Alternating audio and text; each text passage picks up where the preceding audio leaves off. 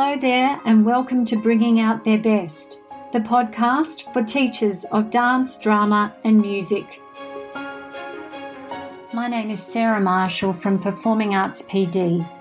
Each week, I will bring you a snippet of research or an interview with another performing arts educator to energise and inspire you for your working week.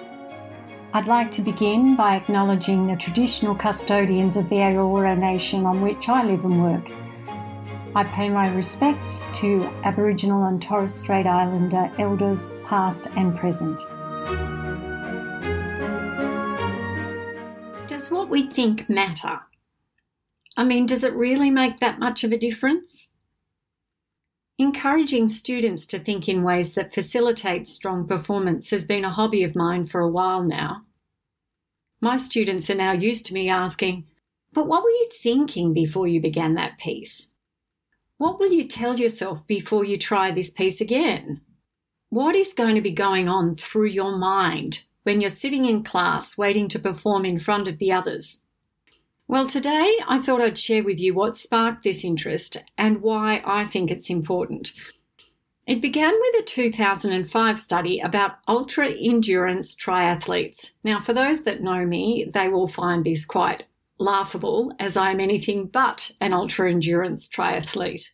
But at the time, I had a friend and colleague who, when he wasn't gigging as a singer songwriter and rocking his guitar, was training for Ironman competitions. I mean, the type of triathlon where you swim nearly four kilometres, you then cycle for 180 kilometres, and then to finish off, you run 42 kilometres. Way out of my league. Anyway, this study looked at these ultra endurance triathletes and compared the thoughts of those who were experts, who historically always finished at the front of the pack, versus those who historically finished in the middle of the pack or at the back of the pack. To do this, all participants were shown a video montage of key parts from an Ironman World Championships race. And as these segments were playing, the athletes were asked to speak aloud what they were thinking during each of the key points in the race. The key points were divided into four types of race sections preparatory thoughts, during the pre race setup and just prior to the beginning of the swim, the cycle, and the run. Starting thoughts at the beginning of the swim, cycle, and run. Finishing thoughts at the end of the swim, cycle, and the run. And passing thoughts when they were overtaken by another competitor or when they overtook another competitor. The first thing the researchers noticed was that the experts, those who usually finished at the front of the pack, thought very differently from those who finished in the middle of the pack or those who usually finished at the back of the pack. Competitors in the middle of the pack or the back of the pack engaged in far more passive thoughts, such as, I'm feeling nervous. I'm relieved that leg is finished. I did really well in that cycle. The experts only engaged in these types of feelings in the pre race setup or when the race was finished. During the race, the experts remained in the moment. They didn't waste thoughts on how to high five the crowd well as they passed, or encouraging fellow competitors as they passed them.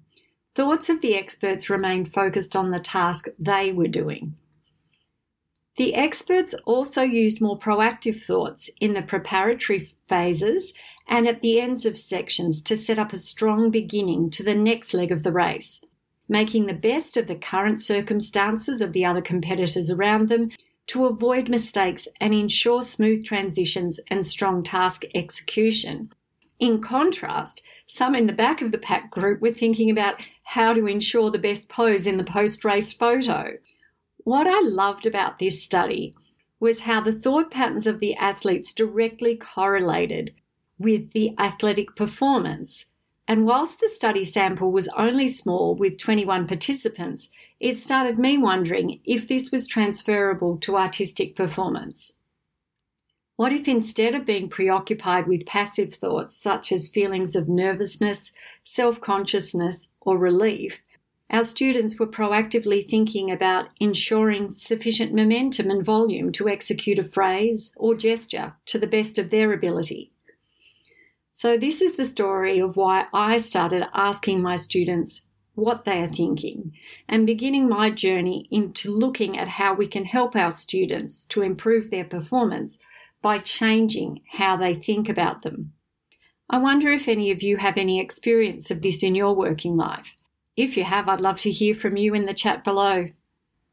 If you'd like to find out more on how you can work with your students to change what they're thinking, check out the courses page at performingartspd.com.